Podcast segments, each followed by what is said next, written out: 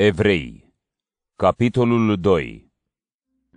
De aceea, noi trebuie să fim cu și mai mare luare aminte față de cele auzite, ca nu cumva să ne îndepărtăm, căci după cum cuvântul rostit prin îngeri a fost întărit, așa încât toate încălcările sau neascultările și-au primit răsplată dreaptă, cum vom scăpa noi dacă nu ne pasă de o asemenea mântuire ca cea pe care am primit-o, vestită de Domnul la început și întărită apoi de cei ce l-au auzit, adeverită și de Dumnezeu prin semne, minuni și puteri felurite și prin darurile Duhului Sfânt împărțite după voia sa.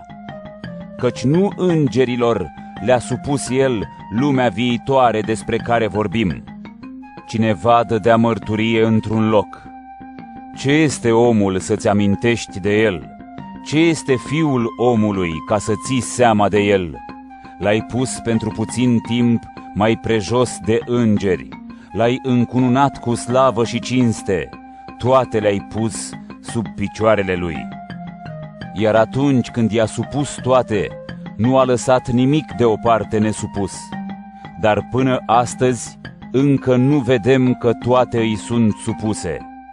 Totuși, pe Iisus, cel care a fost mai prejos decât îngerii pentru puțină vreme, îl vedem încununat cu slavă și cu cinste, pentru că a suferit moartea, astfel încât, prin harul lui Dumnezeu, el a gustat moartea pentru toți. Se cuvenea așadar ca el, cel prin care și pentru care sunt toate, conducătorul mântuirilor, cel ce duce mulți fii la slavă, să fie desăvârșit prin suferință, fiindcă cel care sfințește și cei care sunt sfințiți sunt toți dintr-unul. Din această pricină, el nu se rușinează să-i numească frați și spune: voi vesti numele tău fraților mei, în mijlocul adunării îți voi cânta laudă.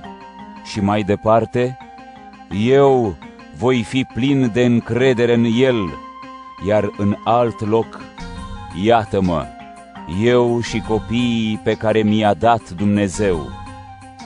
De aceea, așa cum toți copiii primesc trup și sânge, la fel a primit și el, ca prin moarte să-l nimicească pe cel ce are puterea morții, pe diavol. Astfel, Iisus i-a eliberat pe toți cei ce prin frica morții erau supuși robiei toată viața lor, căci este limpede că el nu a luat asupra sa firea îngerilor, ci pe cea a lui Avraam. De aceea a trebuit ca el să se asemene fraților săi în toate lucrurile, ca să fie un mare preot îndurător și credincios înaintea lui Dumnezeu pentru ispășirea păcatelor poporului. Și, astfel, el îi poate ajuta pe cei ispitiți prin faptul că el însuși a fost ispitit.